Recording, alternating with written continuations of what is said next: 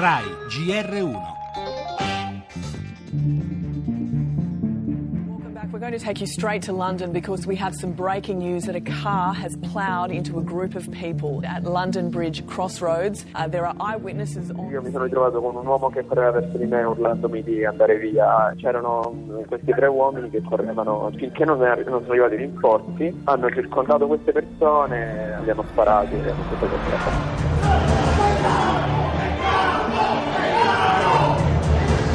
Londra un pulmino ha investito una ventina di pedoni su London Bridge. Bilancio delle vittime di 6 morti e almeno 30 feriti. Un attacco terroristico. C'è il capo della polizia eh, di Scotland Yard in... Noi pensiamo che tre sono le persone coinvolte, quindi come attentatori.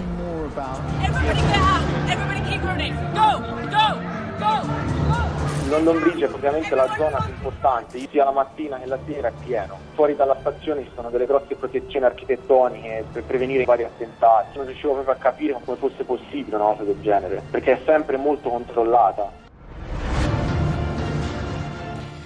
Buongiorno da Guido Ardone, nella nostra copertina il racconto di un'altra serata di terrore per Londra e per la Gran Bretagna che si prepara al voto di giovedì in un clima di profonda angoscia. Lo avete sentito, è di sei vittime il bilancio di un nuovo attentato terroristico sulla cui matrice islamica non sembrano esserci ulteriori dubbi. Su London Bridge decine di persone travolte da un pulmino alla guida tre uomini che dopo aver aggredito alcuni passanti con un coltello sono poi risaliti a bordo per proseguire la loro corsa fino al vicino Borg Market dove sono stati poi bloccati e uccisi dalla polizia ed è il filo della paura a collegare questa nuova tragedia con quanto accaduto quasi in contemporanea a Torino e ne parleremo ampiamente più avanti. Tra le migliaia di tifosi accorsi in piazza San Carlo per assistere alla partita della Juventus un falso allarme ha generato il panico nella calca. Diverse centinaia di feriti alcuni gravi. Effetti dunque di una psicosi alimentata di continuo da fatti come quello di Londra con il quale naturalmente apriamo il nostro giornale